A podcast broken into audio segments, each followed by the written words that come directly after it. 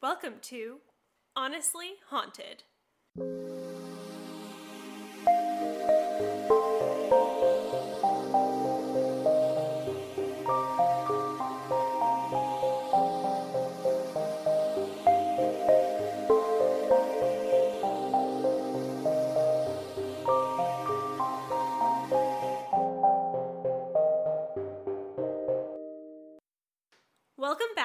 Honestly Haunted. We're your hosts, Erin Grogan. and Abby Chowning. This week, we're heading to the Indonesian island of Java to explore the main landmark of the city of Semarang. This building has a long and sordid past, like many of our locations for this podcast do. But this place, according to local legends, is home to a creature so terrifying the Indonesian government has had trouble getting people to visit.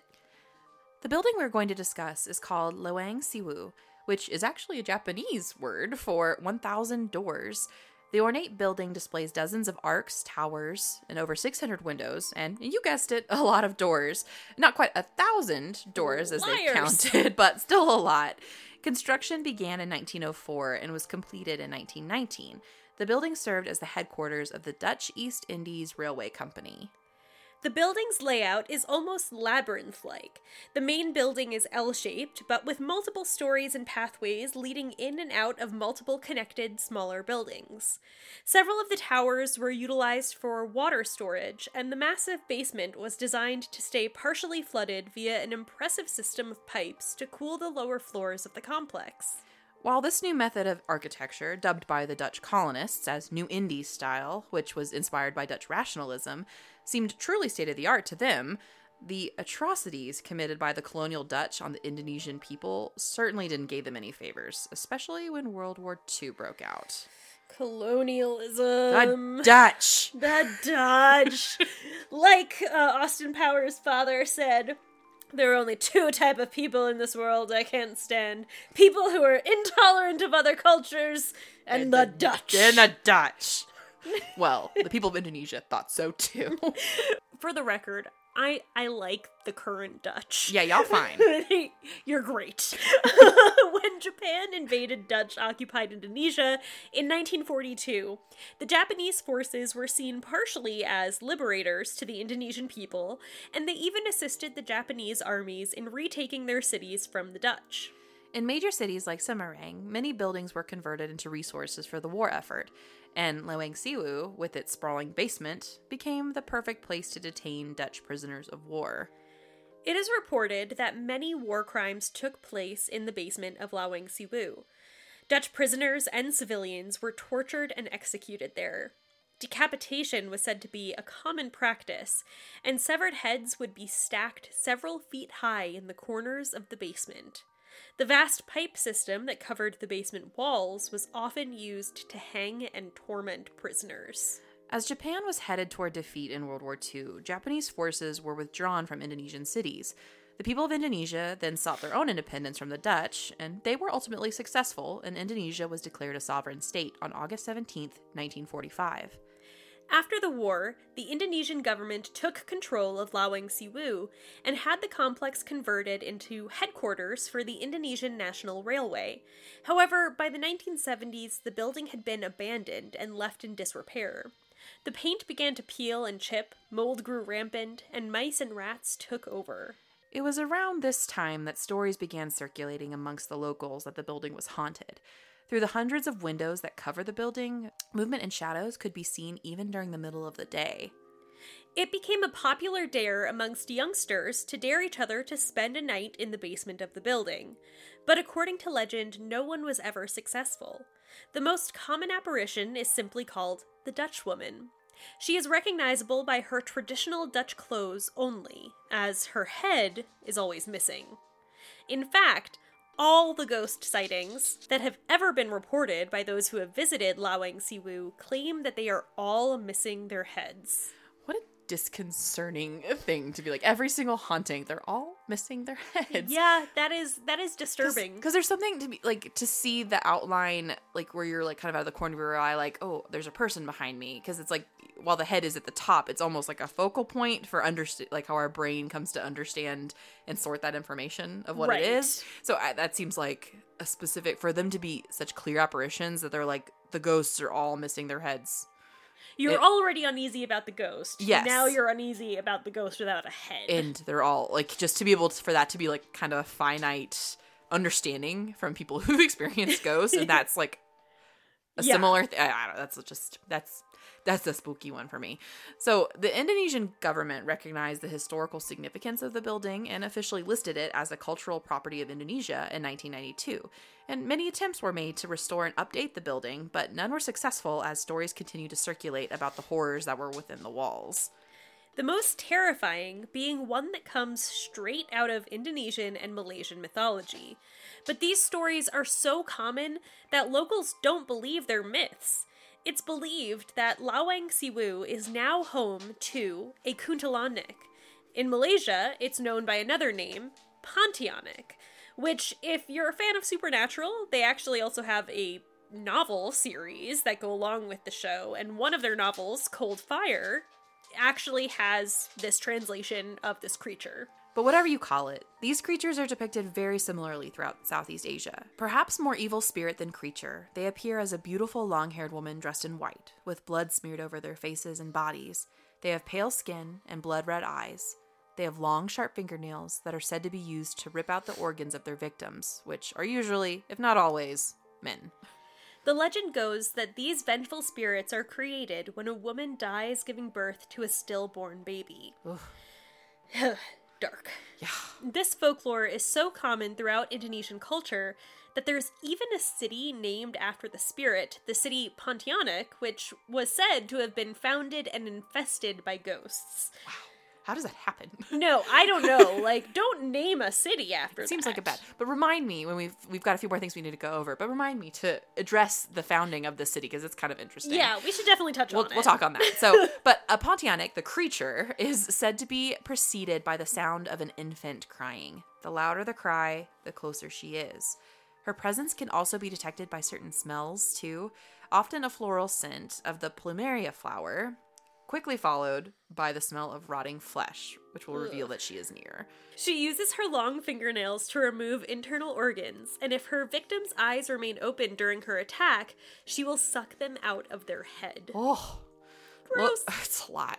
Locals believe that Pontianics track their prey by the scent of their clean laundry, which is why it is a common superstition for Malaysians and Indonesians to avoid leaving their clean laundry hanging on the lines outside to dry at night. She is said to change into a more monstrous form before an attack, which is why so many equate her with vampiric lore. She's described as a carnivorous bloodsucker who only appears under a full moon. It's also believed that the only way to kill off a Pontianic is to drive a nail into the nape of her neck. So yeah, lots of comparisons with vampires there too. And a little bit of werewolf. Yeah, the full moon is a is a nice touch, but it's believed that the whole nail into the nape of the neck thing will cause the Pontianic to turn into a beautiful woman and a good wife. That's a, direct quote. As long as the nail stays embedded in her body. Because that's what you want. Yeah. That's that's how you get a wife, Are there- obviously. Are there no other nice girls out there? Don't bring home a Pontianic. Go on Tinder. My God. Find a nice girl. Find a nice girl there. so, Pontianics are associated with banana trees as they're believed to house their spirits during the day, but they are most typically said to live in abandoned buildings. Now, there are some variations between Pontianics, which is the Malaysian word, and the Kuntilanaks, which is the Indo- Indonesian word. And some say Kuntilanaks can also take the form of a bird and will be known to suck blood from virgins and young women. Folklore suggests that they can also use black magic to make women fall ill from vaginal bleeding.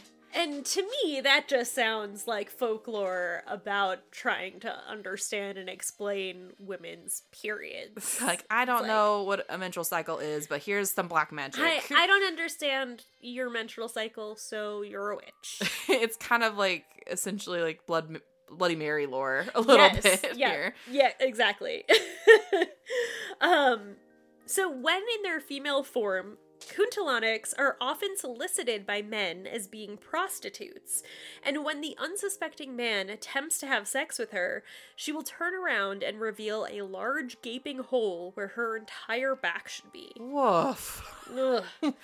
That's There's a, how do you hide that? how do you hide? you don't. Yeah. That's boy. And it's interesting in some of the verbiage with Kuntilanaks is that they they don't always like seek out men. Like they're not like vindictive against some men. It's almost like men seek them out and are drawn to them as being prostitutes. And then when they see the giant hole in their back, they're like, oh, oh no. Like it's like almost like a warning sign to not for like men to not seek Like- out prostitutes. Don't don't go to to to prostitutes. Yeah, it's like their mothers are like, you don't go to a prostitute, or I swear she's gonna show you a hole in her back, and it's a mess. David, my God, you need to stop bringing these women home. They're gonna bleed everywhere. Everywhere. I'm not gonna clean that up. Are you gonna clean You gonna that clean up? Yeah, I no. am not gonna clean that up. You need to stop bringing home prostitutes. You Uh, don't want to see that. I don't It'll want. I don't want to hear about it. If you do it, I don't want to hear about it. okay? Indonesian mothers are very similar to Jewish, Italian, New York mothers as well. Apparently, You know, it, it seen, just seen one, seen them all. Got it- away from us Yeah, minute. just, it happens. the people of Semarang are more than familiar with the lore of Kutianix and Pontianix, and there's a reason many of them refuse to step foot anywhere near Lawang Sewu. Blood curdling screams, moaning, cries of a baby with no source have all been heard echoing through the vast corridors and hallways of the building.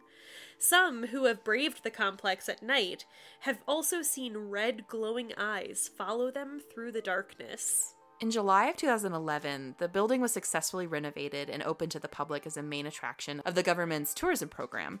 There are plans to transform parts of the building into office spaces, a food court, and a gym, all in an attempt to remove the spooky image that has kept visitors at bay. I just don't think that's that's gonna work. Good luck, Indonesian don't- government. I don't want to go to a food court and have uh, some nice lady come up and sit down next to me, and I'm like, hey, uh, you know, either this is gonna work out between us, or I've got a nail in my back pocket so I can ensure that To this works ensure that you're gonna be a nice- us.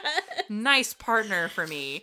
Or you can use your sharp fingernails to rip out some organs later. Your choice. I just need yeah, to, getting ripped at the gym taken to a whole new level. I just need to know which direction we're gonna go in, so I'm not surprised. what was that? Uh, like take me out. Do you mean like take me out, or do you mean like take me out? I don't know. Surprise me. Surprise me.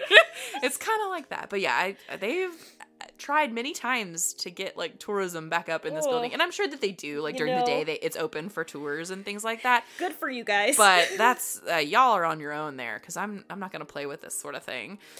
So now we want to leave you with this story that we found on Reddit from someone who lives in Malaysia So it's a little lengthy, but we think it paints a really interesting picture as far as of this creature. of this creature and how locals respond and, and react to, it, especially in storytelling. So here we go.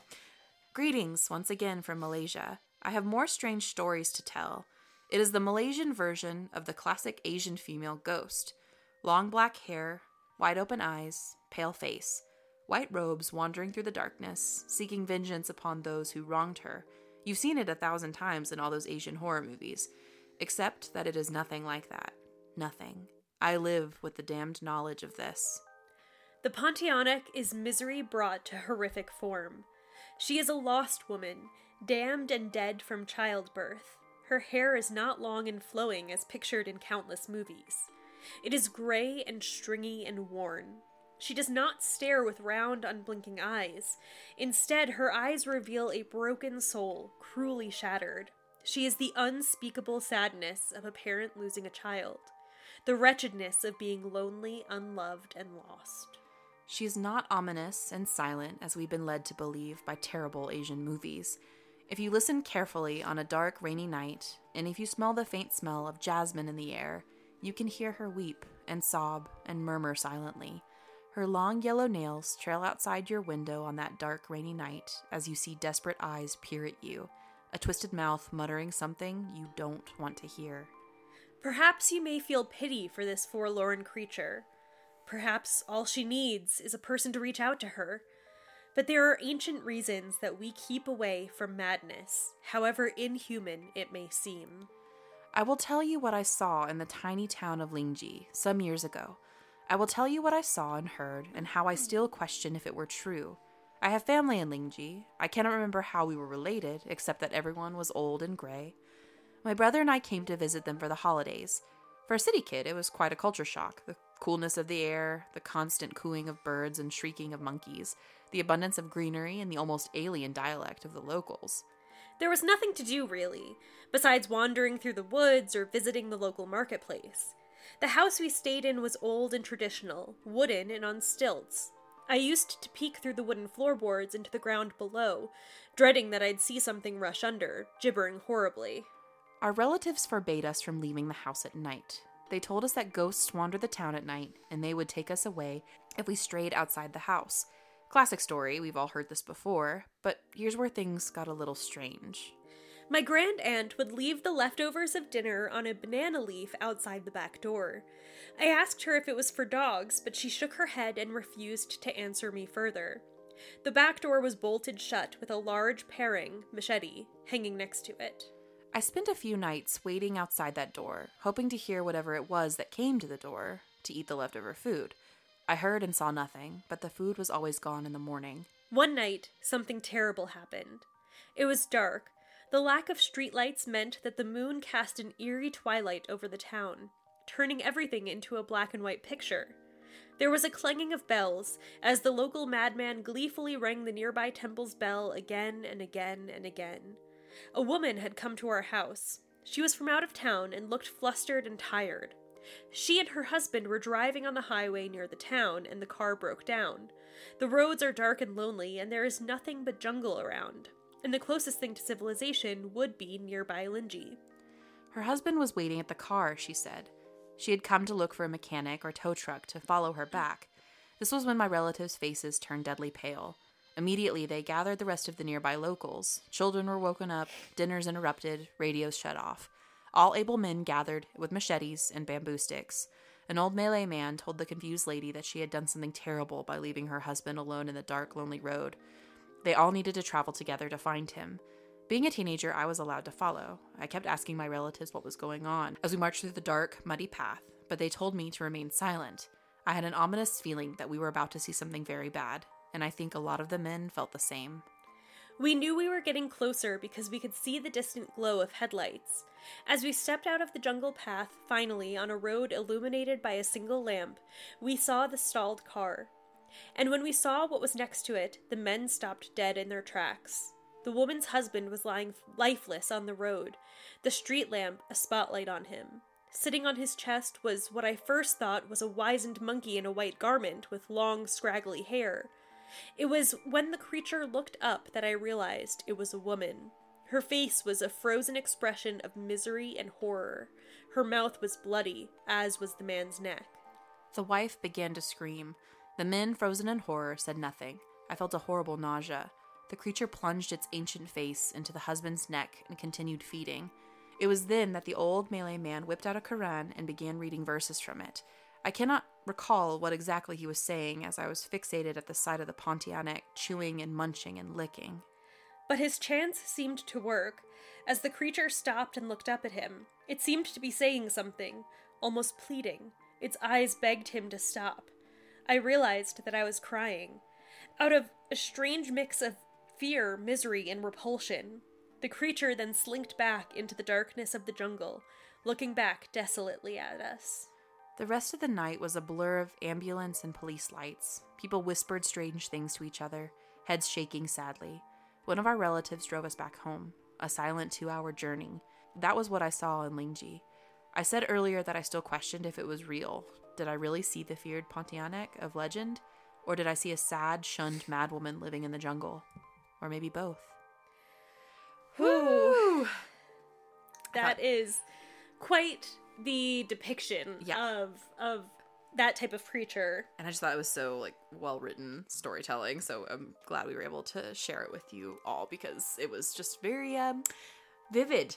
yeah, definitely. So we've talked, and especially in the last few weeks, some of our mini episodes and full episodes, we've talked some about some lore from Japan and this whole idea of like evil, like feminine spirits, i.e., like things that are born out of horrible Like the tragedies, Yurei. like the Yurei, or even in film, like The Grudge. Like there are creatures, which is a Yurei, right, Yes, ex- essentially. exactly, Um, right. But like that, there's these these evil spirits that are are born from horrible tragedies in the living world, right? And it's almost like Pontianics are kind of in that realm too. Like they're born out of a horrible death of a woman, but also the death of a baby at the Right. same time. And it's just like this horrible double whammy of of loss and despair and tragedy and yeah. and it, in the Reddit story, it's interesting because he says like her ancient face, like that's. yeah. I mean, because it's that that is that is uh, unfortunately uh, an experience of humanity that has happened For all time. for all time, you know, and so imagining that like there is such an ancient sadness that is like Mm. still attached to like those kind of deaths and those events that still like lurk and exist. It, it's just it's it's very dark and very sad, but it's it's spooky. It is, and and you mentioned that uh, you had some some additional context around the city Yeah. that's named Pontianic. But I how was- interesting yeah. that they named a like it. I, I'm pretty sure that the creature, the mythology of the creature, came before the city. So the so it really was. it really was named after it. because it, the legend goes that Pontianic, and as well as the uh, Kuntilanik, is also like a province. Like it's a reduced name of it. It's like But Kunt- why people? I know it's like Kuntilanen is like the province that it's that it's, the city is in. But so the legend goes that the city, the region, was infested by ghosts and allegedly these creatures, and probably a few other types of creatures would be my guess. Like because I don't believe that these are the only ghosts or spirits in Indonesian area, mythology, right? So it said that the first sultan of the region successfully drove out the ghosts and creatures from the city and he drove them all into like the woods that surround the city. And so now even today people who live there pay homage to this sultan every year and they like have a like a ritual and a tribute that they give to him for like the good works that he did of like ridding the city of ghosts and creatures. So he was basically the Malaysian St. Patrick. Indonesian St. Patrick. Indonesian Yes. St. Patrick. But yeah, instead of you know snakes, Yeah. it was ghosts. ghosts. yeah, and creatures. But apparently, it was enough that they still elected to name the city after the creature. Yeah, that, which is weird. You'd think they would name it after the Sultan, but I've Yeah. got to imagine the woods around that area are heckin' spooky. infested. Then, if if Yeah. that's where he put them. and and that's like such an interesting thought too about the woods and and also in the the reddit story talking about like creatures m- like mobile like moving themselves back into like the hidden like like hiding in the jungle Yeah. and so there's a lot for me there's a lot of comparisons with and again i haven't spent a lot of time in the jungles of indonesia malaysia you I haven't. and I claim to be well traveled My God, where have you been what have you been doing where have you been living under a stupid rock um look at your life. Look at your choices. choices. but there's it's I see a lot of comparisons between those jungles and the creatures and lore surrounding them as the lore that surrounds the forest of Appalachia here. Yes.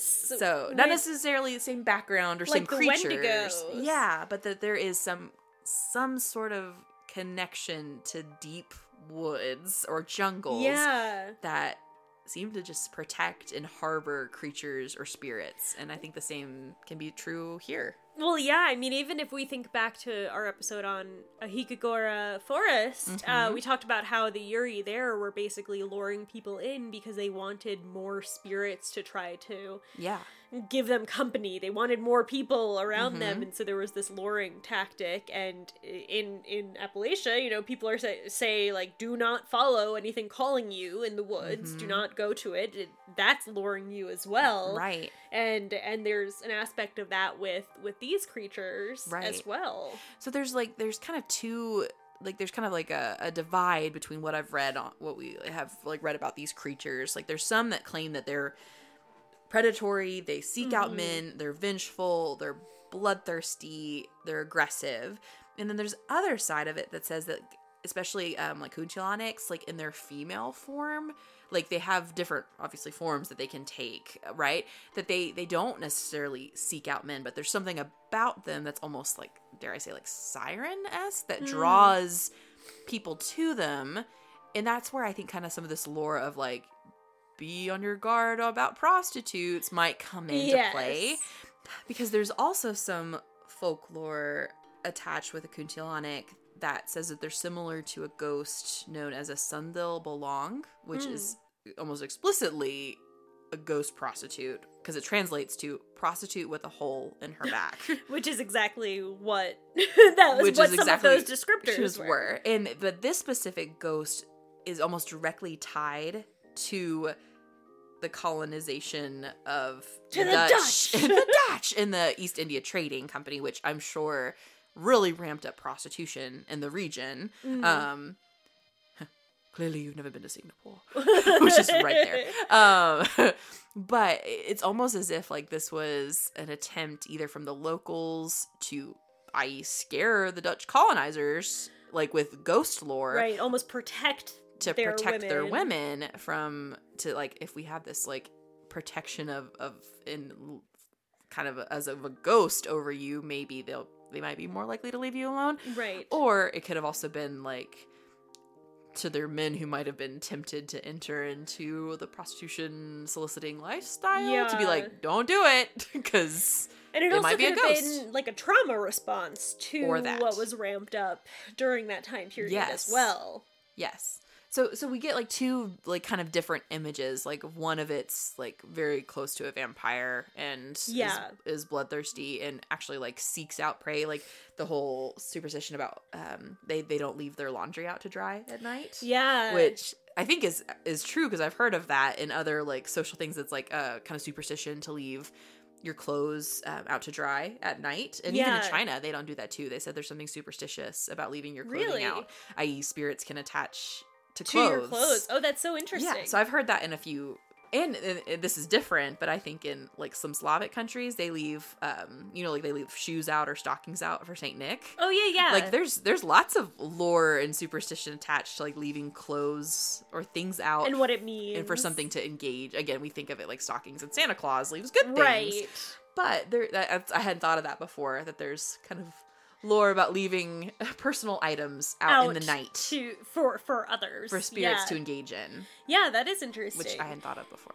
the other thing that I think it, is brought up for for me with these creatures is I'm interested in the the ties that I see with some other well-known women creatures like the banshee or La Llorona, um, where there's like these women who have experienced loss or um, had something terrible happen and mm-hmm. who who then attack or you know have it's interesting that there's these connections between stories that appear in multiple places across various pla- various parts of the world. Yeah, and and I think to bring it back to Lawang Sewu specifically as a building, like it, it does seem to have kind of an inviting nature for a creature like this to exist. Like the building was was abandoned, desolate. a place of war crimes Yeah, and World War II was like not that long ago. Right. So and there- decapitations so it wouldn't be uncommon that people like civilians who lived in the area who knew what horrible things happened there when the Japanese took over and Yeah. their Dutch prisoners there, like they would be like, yeah, we know some horrible stuff happened in that basement. It wouldn't surprise us that a creature like a Pontianic or Kuntianic Would be drawn there. drawn there and and stay there and then all of the kind of like signs that showed one existed or lived there like red eyes yeah shadows. It just there's just something about it that I think probably brings us to our verdict. Honestly, haunted. Yeah, this uh well, I had never heard of this specific creature before or this location, Right. but the the location kind of gave way. Uh found like we found the location first and, and it then seems it kind of became about the creature in it- a way we almost did like a whole 180 on this because we were like looking at the the location we're like oh yeah war crimes uh dutch colonizers headless ghosts what is what is a pontianic like it just Yeah. it completely changed this discussion which Yeah, always catches our attention. because I think my my verdict is a little bit more about the creature Yeah. than the location, but I think they are tied together. And I'm not discounting headless ghosts in that location, but I I think there's uh, such a prevalence of the creature in the culture Mhm. and them tying it to this place where there are other things gives some like prominence to it for me Yeah. and that's kind of how i so i basically like got to the haunted for the building through the creature Yes. mythology But it's like it's almost like the creature gave us enough reason to believe that they would pick a place like that to hang out. exactly So- exactly So, and it's interesting to me too to think of like this region of the world where it's such a prevalent mythology. Like that's not something that we necessarily have in America. Yeah, we have werewolves. Yeah, we have vampires, but those are probably would you say the most prominent in in American Well- like Sasquatch, cryptids. But it's a little different. I mean, I think it's it's interesting because uh, the U.S. is so big, Yeah. too. So it's like there are Regionally. regions that have things. So I don't know. There are regions that have. I mean, we just talked about the Wendigo, Yeah. too. So I would say there are, but the fact that this spans two cultures and two Mm-hmm. countries is, I think, extra interesting. and the fact that the city, which dates like as far as its founding, dates back to the 1700s. yes. The creatures predate. Yes, that part is also really interesting. Ah, what an interesting creature. I'd be interested to see what other because again, this is not quite a cryptid, not yeah, quite a creature. kind of it's more of an in between. evil little evil spirit. But it seems like we keep coming up on these. Yeah. Through our research, so I'll be interested to see what other ones we might be able to find. so thank you all so much for listening. We'll be back with more honestly haunted. Thank you as always for listening to Honestly Haunted. Please follow us on social media at Honestly Haunted and consider becoming a Patreon supporter to help us continue to grow. If you haven't already, leave us a five star review. We'll be back with more Honestly Haunted.